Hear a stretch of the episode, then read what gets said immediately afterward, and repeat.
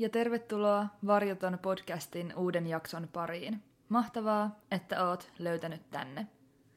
Varjoton on podcast, joka käsittelee erilaisia mysteerejä, mukaan lukien salaliittoteoriat, yliluonnolliset ilmiöt sekä selvittämättömät rikostapaukset. Tavoitteena on ottaa mahdollisuuksien mukaan kaikki oudot, erikoiset ja jopa mahdottomaltakin tuntuvat näkökulmat huomioon, nimenmukaisesti jättämättä mitään puolta varjoon. Tämänkertainen jakso on aiempiin nähden hieman poikkeava.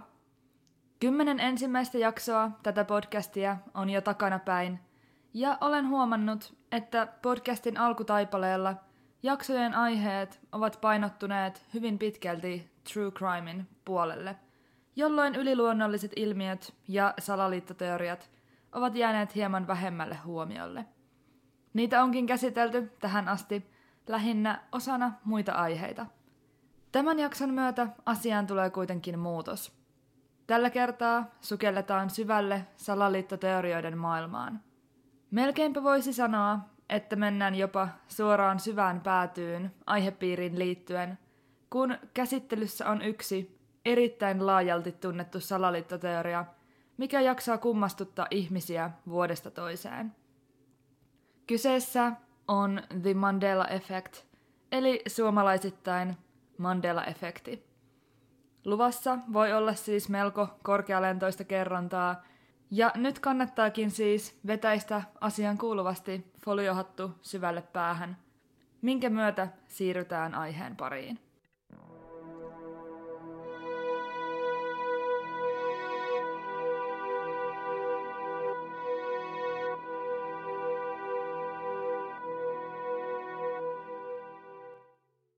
Käytännössä Mandela-efektissä on kyse siitä, että jokin asia muistetaan hyvin suuren ihmismäärän toimesta väärin.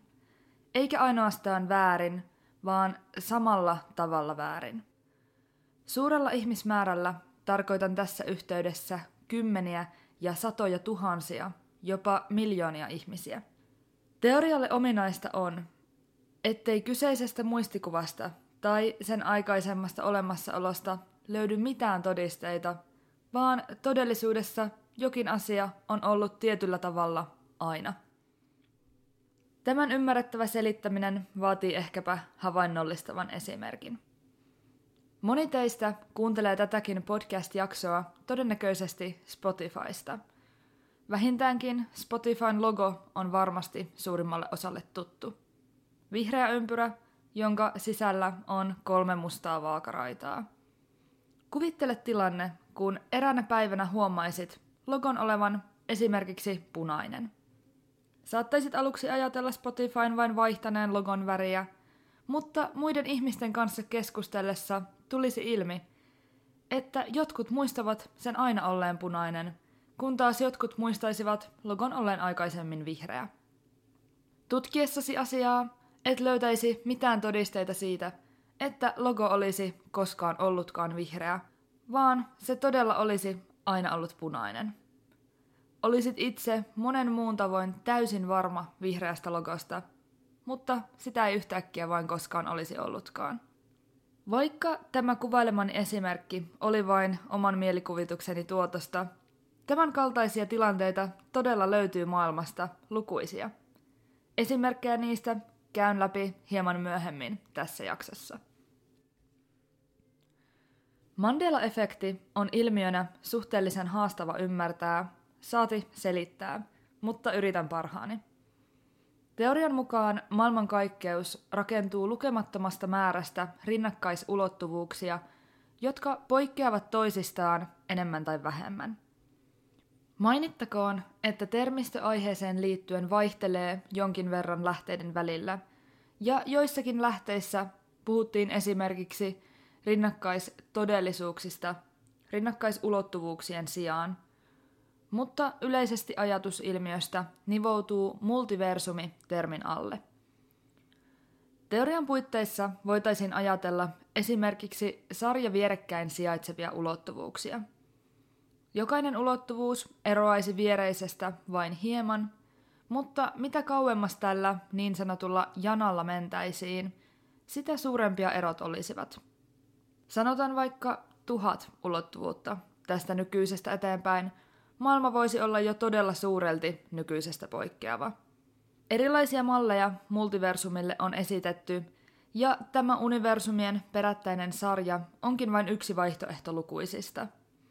Otin sen kuitenkin esimerkiksi tähän jaksoon, sillä käsitykseni mukaan se on yksi yleisimmin esitetyistä malleista Mandela-efekti teorisoinnissa. Meidän elämämme todellisuus kulkisi näiden rinnakkaisulottuvuuksien sarjaa pitkin tai tiedostamattamme hyppelisi niiden välillä, minkä johdosta aika ajoin jokin pieni asia selittämättömästi muuttuisi tai vaihtuisi, tapahtuisi tai jäisi tapahtumatta. Ja vaikka tämän muutoksen, vaihdoksen, tapahtuneen tai tapahtumattoman kuinka selkeästi ja kirkkaasti muistaisi, mitään todisteita omien muistikuvien rinnalle ei löytyisi. Periaatteessa asia olisi kyseisessä ulottuvuudessa ollut aina, aikojen alusta saakka tietyllä tavalla, mutta jotkut ihmiset kykenisivät muistamaan, kuinka se on ollut poikkeava edeltävissä ulottuvuuksissa. Näin sitten erittäin suuri määrä ihmisiä muistaisi samat asiat samalla tavoin väärin. Tai paremmin sanottuna, nykyisestä todellisuudesta poikkeavalla tavalla. Rinnakkaisulottuvuuksien olemassaoloa on pyritty todistamaan tieteellisin keinoin, mutta kuten on varmasti melko helppo arvata, mitään tieteellistä näyttöä asian todenperäisyydestä ei ole löydetty.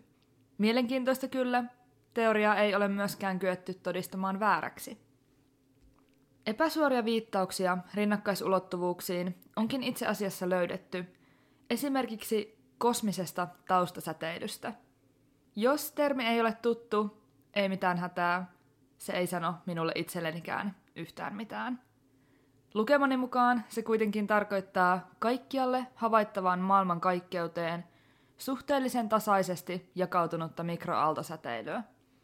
Vääristymät taustasäteilyssä voisivat olla merkkejä lähellä olevan toisen ulottuvuuden olemassaolosta. Vaikka rinnakkaisulottuvuuksien, todellisuuksien ja universumeiden olemassaoloa ei ole kyetty tähän päivään mennessä kokeellisesti todistamaan, monet fyysikot ja kosmologit pitävät teorian mahdollisuutta mielenkiintoisena. Oikeassa muodossa multiversumiteoria – ratkaisisi mahdollisesti monia avaruuden rakenteeseen liittyviä ongelmia.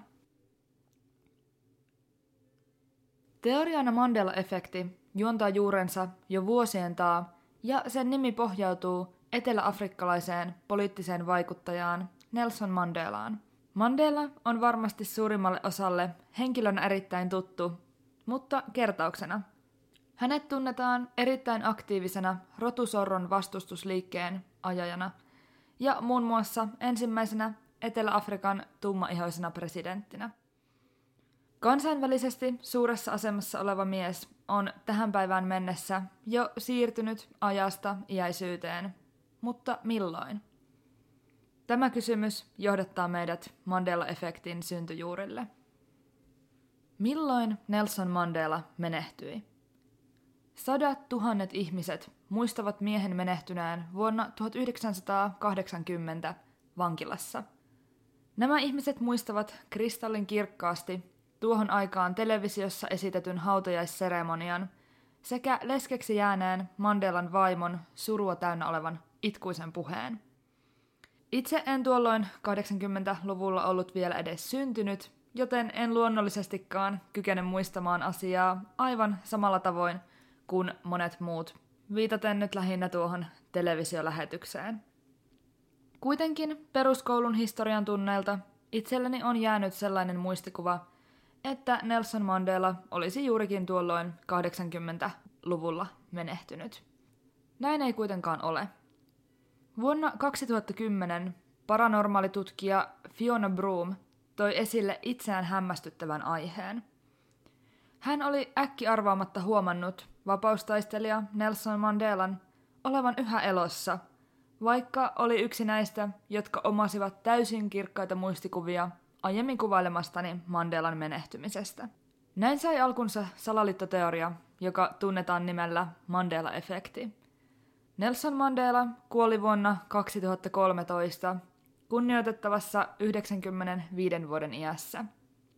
Tällöin aiheesta julkaistiin uutinen, joka lisäsi hämmennystä suurissa ihmisjoukoissa, sillä äärimmäisen monet muutkin yksinkertaisesti luulivat Mandelan olleen kuollut jo 30 vuotta aikaisemmin. Pian vastaavanlaisia tilanteita ja tapauksia alkoi löytyä lisää. Käydään seuraavaksi läpi joitakin esimerkkejä. Täytyy sanoa, että tämä maailmanlaajuinen salaliittoteoria on aiheena niin tunnettu, että nämä samat esimerkit pyörivät YouTube-videoissa, podcasteissa ja muualla sosiaalisessa mediassa hyvinkin näkyvästi. On siis jopa todennäköistä, että aiheesta ennakkotietoja omavat kuulijat ovat ennalta mahdollisesti törmänneet näihin esittämiini esimerkkeihin. Mutta kertaus on opintojen äiti, vai miten sitä sanotaan?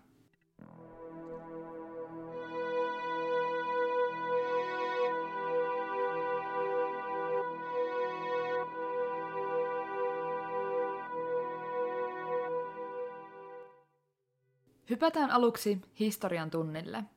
Adolf Hitler vaikutti 1930-40-luvun Euroopassa silloisena Saksan valtion ylivaltaisena diktaattorina. Hitler muistetaan varmasti parhaiten juutalaisiin kohdistuneesta holokaustista, mutta aate, joka tämänkin takana vaikuttaa, on asetettu tarkasteluun Mandela-efektiin liittyen – Adolf Hitlerin tavoitteena ja ihanteena oli arjalainen kansa. Käytännössähän tämä tarkoittaa ihmistä, jolla on vaaleat hiukset ja siniset silmät. Hitleriä voisi kuitenkin sanoa melko tekopyhäksi, sillä hänellä itsellään hän oli ruskeat silmät ja ruskeat hiukset, mikä sai hänen oman ulkonäkönsä poikkeamaan tästä tavoitekansalaisesta. Vai kuinka? Näin ainakin minulle on historian tunnilla opetettu. Järkytyinkin hyvin suuresti, kun sain kuulla, että itse asiassa Adolf Hitlerin silmät olivat siniset. Miten sinä muistat oppineesi asian? Oliko Hitlerillä ruskeat vai siniset silmät?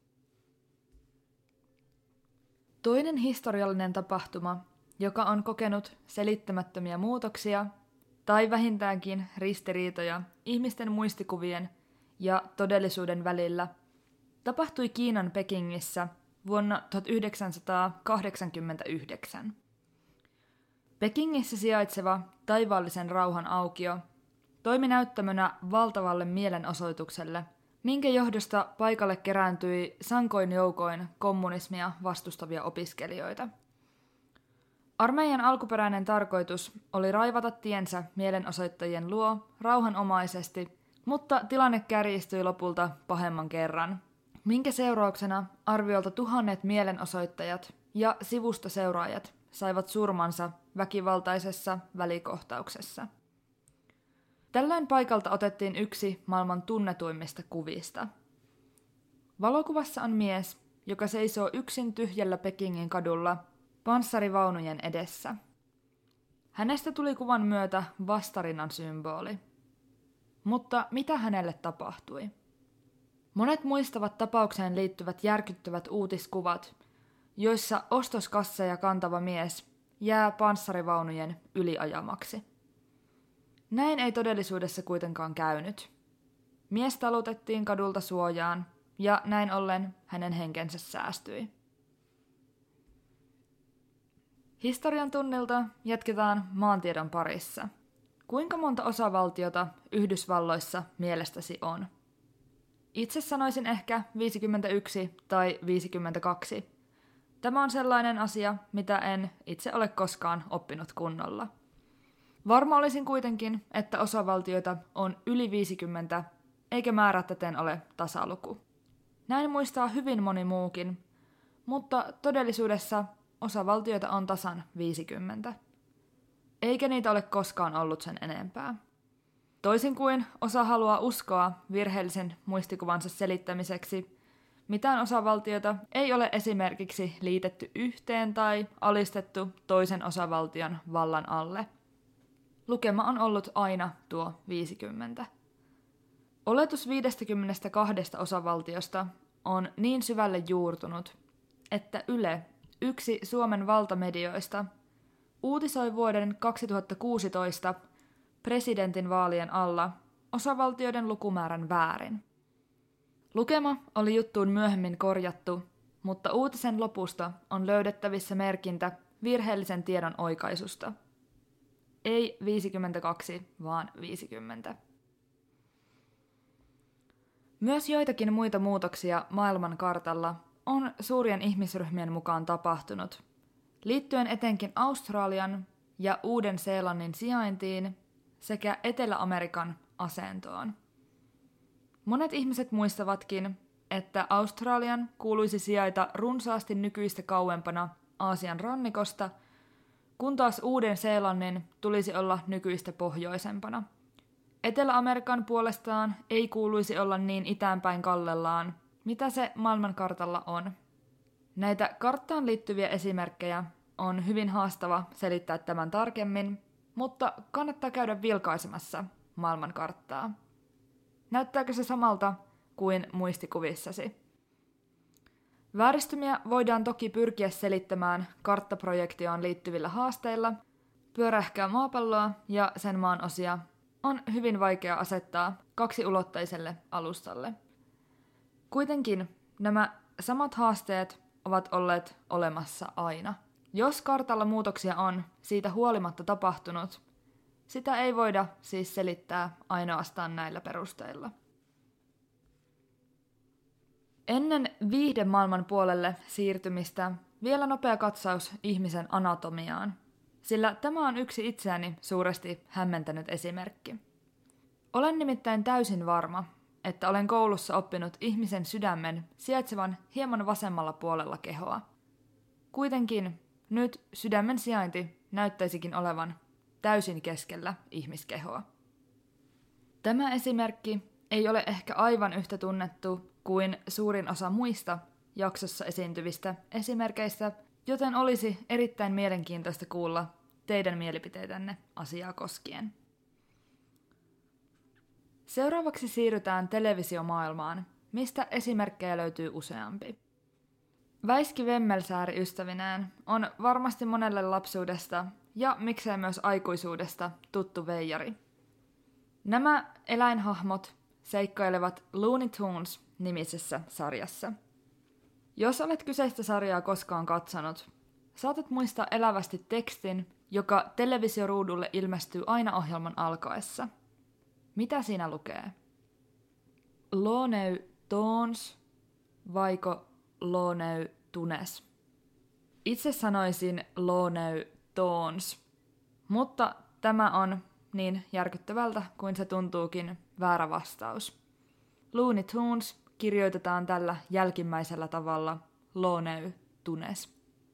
Erityisen hämmentävää tästä tekee se, että Looney Tunesista on tehty ikään kuin toinen versio, Tiny Toons, jossa samat eläinhahmot seikkailevat nuorempina, pieninä lapsiversioina itsestään. Tiny Toon Adventures kirjoitetaan Tiny Toons.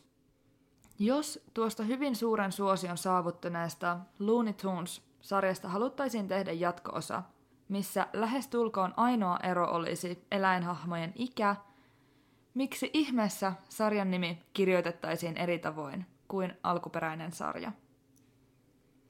Osa ihmisistä perustelee Tiny Toon-sarjan lisäksi tämän niin sanotun väärän kirjoitusasun todenperäisyyttä sillä, että sarjassa nähdään piirroshahmoja. Cartoon sanasta johdettu Looney Toons kävisi näin ollen paremmin järkeen kuin tunes. Toisaalta Looney Tunesin tuottaneen yhtiön toinen sarja kulkee nimellä Merry Melodies, mikä puolestaan viittaa musiikkiin – näin ollen kirjoitusasuna tunes, eli äänet, sopisi yhtiön musiikkipainotteiseen tyyliin, mitä tulee piirrettyjen tuottamiseen. Toinen televisiosarjoihin liittyvä esimerkki on yksi itseäni eniten järisyttäneistä esimerkkeistä Mandela-efektiin liittyen. Sinkkuelämää-sarja kertoo New Yorkissa elävistä henkilöistä, keskittyen muun muassa heidän ura- ja suhdekiemuroihinsa. Mutta mikä on sarjan englanninkielinen nimi? Olen itse aivan sataprosenttisen varma sen olevan Sex in the City. Muistan tilanteen, kun melko pienenä tyttönä näin kyseisen sarjan DVD-levynä tätini hyllyssä ja pidin nimeä jollakin tapaa kyseenalaisena. Muistan elävästi tuon tilanteen. Missä seisoin, mitä ajattelin. Joten kun kuulin, ettei sinkkuelämää olekaan englanniksi Sex in the City, maailmankuvani järkkyi pahemman kerran. Todellisuudessahan sarja on Sex and the City. Ero ei ole suuri, mutta silti se on merkittävä. Sarjan, elokuvan ja niiden pohjana toimivan kirjan perusteella on tuotettu jotakin oheistuotteita. Nämä tuotteet antavat osaltaan ymmärtää nimen olleen Sex in the City. On olemassa esimerkiksi hajuvesiä, jotka kantavat nimeä Sex in the City. Samalla mukailen paketin ulkonäöltä hyvin vahvasti sarjan teemaa.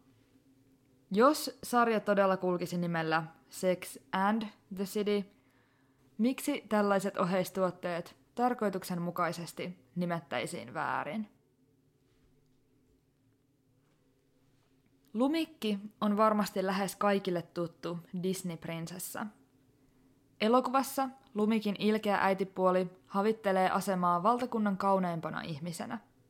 Paikkansa tiedustelemiseen hän käyttää taikapeiliä – jolta tunnetusti kysyy, kerro kerro kuvastin, ken on maassa kaunehin. Näin olemme tottuneet tuon kuuluisan lauseen kuulemaan suomeksi. Mutta entäpä alkuperäiskieli? Kuinka kohta menee englanniksi? Mirror, mirror on the wall, who's the fairest of them all? Kuulostiko oikealle? Todella monet, sadat ja tuhannet ihmiset vastaisivat kyllä. Kyllä kuulosti, mutta ei. Tämä legendaarinen lausahdus ei mene näin. Oikea versio kuuluu Magic mirror on the wall, who's the fairest of them all? Lumikki pohjautuu Grimmin satuihin, jotka on kirjoitettu yli 125 vuotta ennen Disneyn versiota, mikä puolestaan ilmestyi 1950-luvulla. Uskokaa tai älkää, Grimmin saduissa tuo lause kuuluu Mirror, mirror, on the Wall ja niin edelleen. Herää kysymys, miksi Disney olisi halunnut muuttaa tämän aivan pienen, mutta silti merkittävän yksityiskohdan oman versionsa. Toisaalta taas, voisiko tuo ihmisten mieliin syöpynyt Mirror Mirror muistikuva pohjautua juurikin tuolta alkuperäisteoksesta, eikä Disneystä?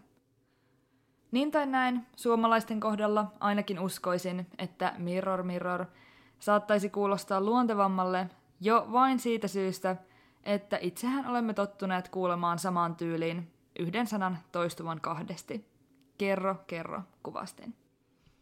Tätä kautta voisi syntyä niin ikään valemuisto, joilla koko Mandela-efektiä on itse asiassa pyritty selittämään. Mutta siitä lisää myöhemmin tässä jaksossa. Jatketaan vielä elokuvamaailmassa. Forrest Gump on klassikkomainen saanut Robert Zemeskisin ohjaama draama-komedia-elokuva. Useiden muiden klassikoiden tavoin myös tässä elokuvassa kuullaan tällaisia niin sanottuja lentäviä lausahduksia, jotka jäävät elämään ihmisten mieliin ja vaikkapa Instagram-kuvateksteihin. Yksi elokuvan tunnetuimmista lausahduksista kuullaan kohtauksessa, jossa Forrest Gump istuu puiston penkillä suklaata syöden, kun hänen vierensä istahtaa nainen, joka alkaa lukea lehteä. Gump tarjoaa hiljaiselle naiselle suklaata, saamatta edelleenkään vastausta useisiin jutteluyrityksiinsä. Pystytkö näkemään kohtauksen mielessäsi? Entä pystytkö kuulemaan, mitä elokuvan päähenkilöä toteaa vieressään istuvalle naiselle? My mom always said – Life was like a box of chocolates. Jos tämä kuulosti jollakin tapaa väärälle, ei hätää.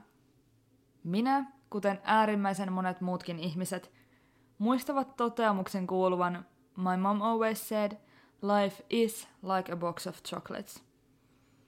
Henkilökohtaisesti en kykene ymmärtämään, miten voi olla mahdollista, että Gump sanoo was eikä is. Kuten monista tämän kaltaisista elokuvakohtauksista, myös tästä löytyy YouTubesta videoklippi. Video on otsikoitu Forest Gump, Life is like a box of chocolates. Herääkin kysymys, jos lauseessa olisi aina sanottu was, miksi video olisi otsikoitu väärin?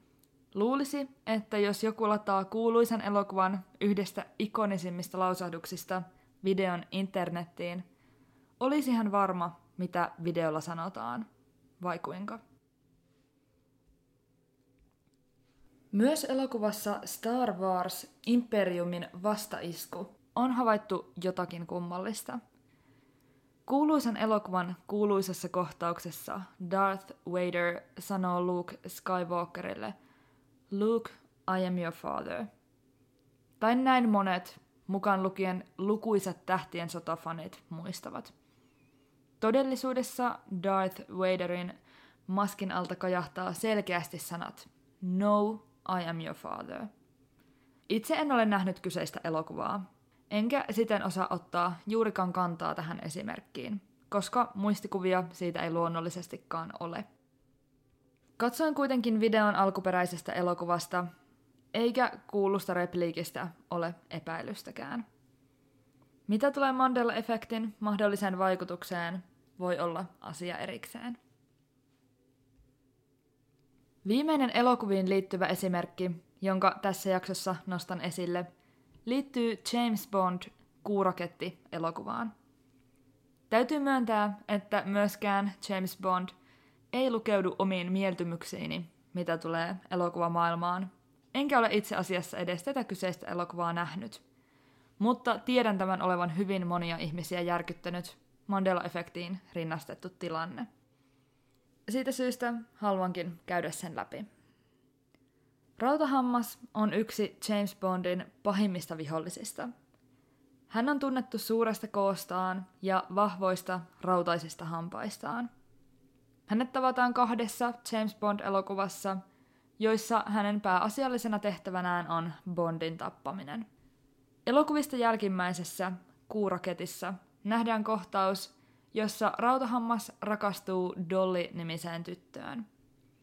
Kohtausta on pidetty hyvin koskettavana, sillä karuksi ja kylmäksi koettu Rautahammas hymyilee tytölle kiiltävillä metallihampaillaan.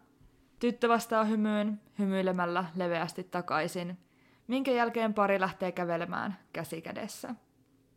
Hyvin monet ihmiset muistavat koko kohtauksen pointiksi sen, että kaksi hyvin erilaista ihmistä löytää jotakin yhteistä, sillä Dollin leveä hymy paljastaa tytön hammasraudat.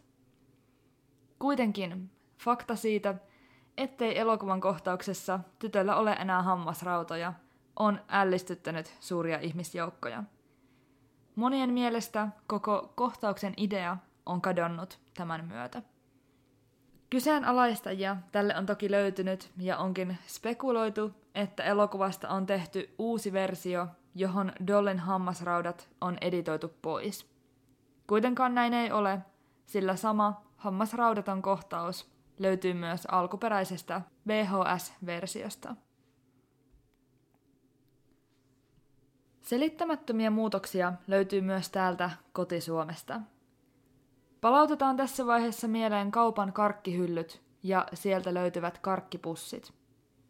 Vaaleanpunainen suffeli suklaapatukoista jalostettu karkkipussi kulkee nimellä suffelipuffi, vaikkakin edelleen monet kutsuvat sitä suffelipuffeliksi.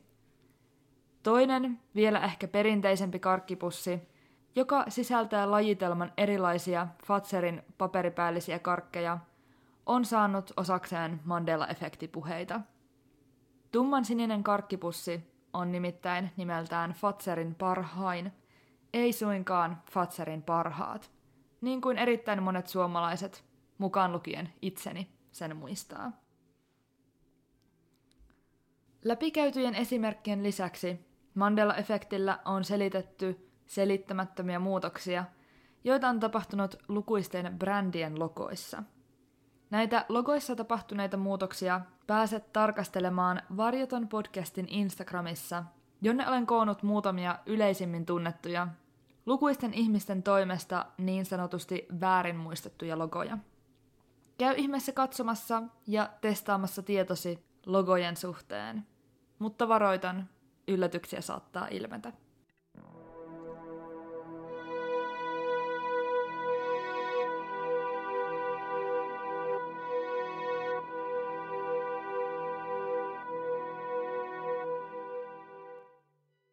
Mandela-efektiä on pyritty selittämään luonnollisilla keinoilla. Teoria pidetäänkin niin mielikuvituksellisen joustavana, että periaatteessa minkä tahansa yksityiskohdan pystytään katsomaan tukemaan sitä jopa täysin perustettomin syin. Sen uskottavuutta on pyritty horjuttamaan vertaamalla mahdollisuutta rinnakkaisulottuvuuksista esimerkiksi Illuminatin tai henkimaailman tahalliseen ja tietoiseen ihmismieleen vaikuttamiseen. Tarkoitan tällä siis, että joidenkin mielestä nämä kaikki muut vaihtoehtoiset selitykset olisivat yhtä uskottavia tai epäuskottavia, ja niitä voitaisiin yhtä lailla tarkastella samalta viivalta. Ja niin, miksipä ei. Mutta myös asianmukaista kyseenalaistusta ilmiötä kohtaan on noussut. Mandela-efektiä selitetäänkin tutkitulla ilmiöllä – joka tunnetaan nimellä valemuistot. Ihmisen muistiin liittyvissä tutkimuksissa on todettu, ettei ihmisen muisti toimi niin kuin kamera, tallentaen asiat juuri ja täysin sellaisena kuin ne todellisuudessa ovat.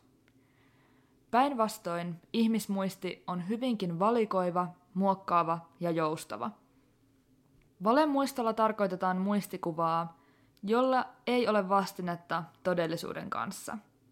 Toisin sanoen, se on jollakin tapaa ihmisen muistin luoma ja muokkaama. Ilmiönä valemuistojen syntyminen on erittäin tavanomainen, eikä se vaadi esimerkiksi mielen sairautta tai muuta sellaista. Mutta miten sitten selittyy ihmisten samankaltaiset väärät muistikuvat eri asioihin ja tilanteisiin liittyen? Pääasiassa niitä on pyritty selittämään yhteisellä, samankaltaisella kulttuurihistorialla – kun jostakin asiasta tulee klassikko, sanotaan nyt vaikkapa tuo Forrest Gump elokuvasta tuttu kohtaus, sitä ymmärrettävästi lainataan paljon ja koko lausahdus alkaa elää niin sanotusti omaa elämäänsä. Kun ihmiset lainaavat sitä väärin, ajan saatossa muokkautuva ihmismuisti omaksuu väärän muodon lauseesta, muodostaen valemuiston. Eräänlainen massahysteria, näin kärjistetysti sanottuna, edistää osaltaan Mandela-efektin leviämistä. Ihmiset kuulevat asioita toisiltaan ja alkavat itse kaivella omia muistikuviaan, jotka mahdollisesti ainoastaan tällaisen vuorovaikutustilanteen myötä voivat kokea muutoksia. Ihmisten aivojen rakenne selittää niitä Mandela-efektiksi katsottuja tilanteita, mihin tällainen kulttuurinen ja sosiaalinen valemuiston syntyminen ei päde. Ihmismieli toimii tietyissä tilanteissa ominaisesti samalla tavoin eri ihmisten välillä. Tämän voi havaita esimerkiksi joissakin optisissa illuusioissa, missä aivot saavat vakaan kuvaan näyttämään liikkuvalta. Ihmisestä riippumatta illuusio ja sen liike näyttää hyvin samankaltaiselta. Samalla tavoin ihmismieli voi muokata joitakin asioita muotoon, jotka ovat todellisuudesta poikkeavia. Esimerkiksi suffelipuffi karkkipussi. Voidaan muistaa suffeli-puffelina, sillä loppusointu ja runollinen muoto on yksinkertaisesti muistille miellyttävämpi.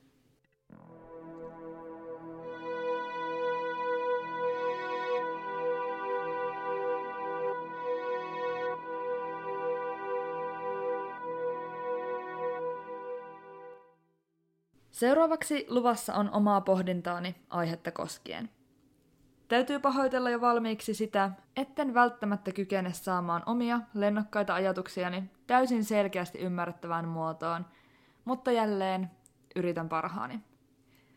Ensinnäkin, mielestäni Mandela-efektiä ei voida täysin perustella massahysterialla ja valemuistoilla. En tiedä, onko tämä seuraava rinnastus kaukaa haettu, mutta olen itse pohtinut asiankulkua näin.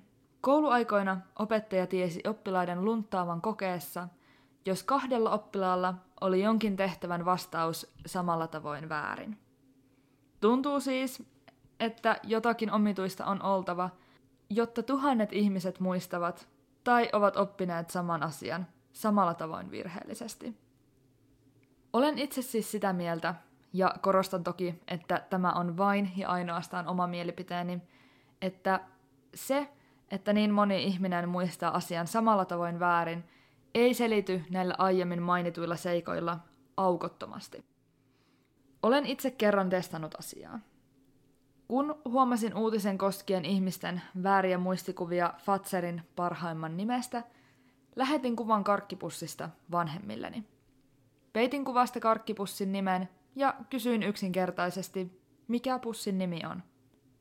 Vanhempani, jotka eivät tienneet sen paremmin toistensa vastauksia kuin Mandela-efekti spekulointeja, vastasivat pussin olevan nimeltään Fatserin parhaat.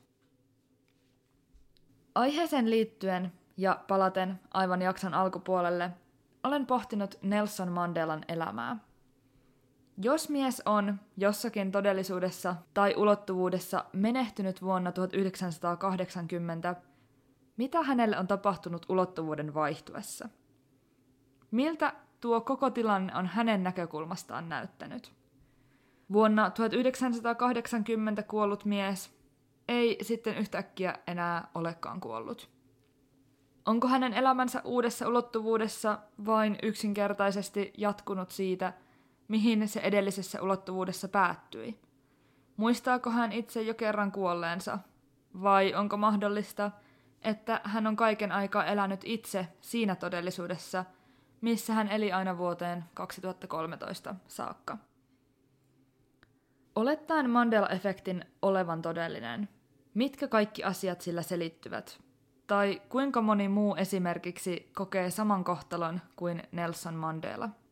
Erässä YouTube-videossa esitettiin, että jokaista elämässä kohdattua valintatilannetta koskien löytyy ulottuvuus, missä valinta on tehty toisin.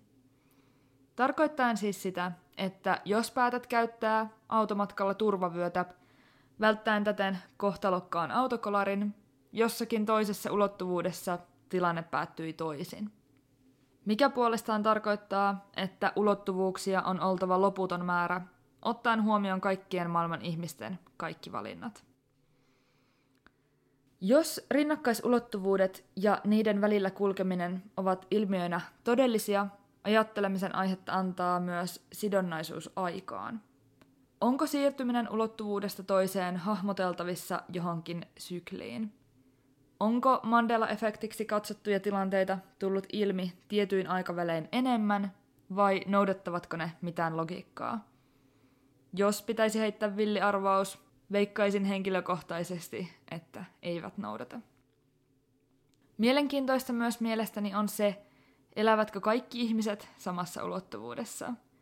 Onko ulottuvuuksien välillä edes mahdollista toimia esimerkiksi vuorovaikutustilanteissa – Tämä eri ulottuvuuksissa eläminen periaatteessa selittäisi Mandela-efektiä ja sitä, kuinka tietty ihmisjoukko muistaa asian tietyllä tapaa, kun taas toinen joukko muistaa sen toisella tapaa.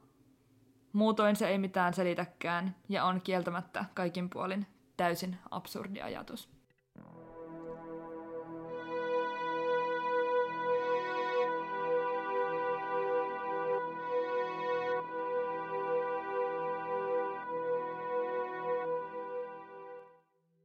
Salaliittoteoriat ovat omasta mielestäni äärettömän mielenkiintoisia, sillä periaatteessa ei voida tietää, ovatko ne totta vai ei. Hyvin kaukaa haetultakin tuntuva teoria voisi periaatteessa olla todellinen. Myöskään Mandela-efektiä ei voida todistaa vääräksi, sen paremmin kuin todelliseksikaan. Niin tai näin, asioiden kyseenalaistaminen tiettyyn pisteeseen saakka on aina mielenkiintoista ja ajatuksia herättävää.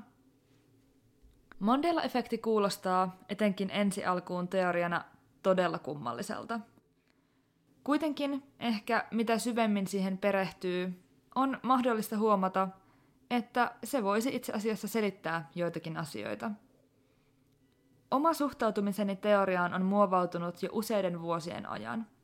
On pakko myöntää, että itse uskon Mandela-efektin olevan todellinen. Tai ehkä pikemminkin haluan uskoa teorian todellisuuteen niin vahvasti, että olen päättänyt uskoa siihen. Jos olisi mahdollista saada tietää totuus tämän salaliittoteorian todenperäisyydestä, jättäisin tilaisuuden todennäköisesti käyttämättä.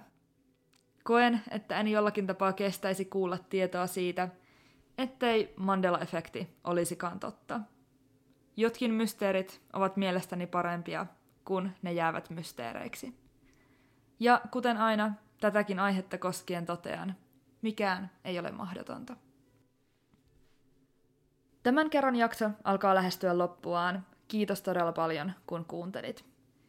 Jatketaan keskustelua Instagramin puolella tilillä Varjoton podcast, missä voit laittaa mulle yksityisviestiä tai kommentoida jaksoa koskevaa julkaisua. Myös sähköpostilla voi laittaa ajatuksia jaksosta, palautetta tai kehitysideoita. Olisi erittäin mielenkiintoista kuulla teidän mielipiteitänne ja ajatuksianne tätä mysteeriä koskien. Ensi kerralla mulla on aiheena joku muu mysteeri, jota käsitellään avoimesti jättämättä mitään varjoon.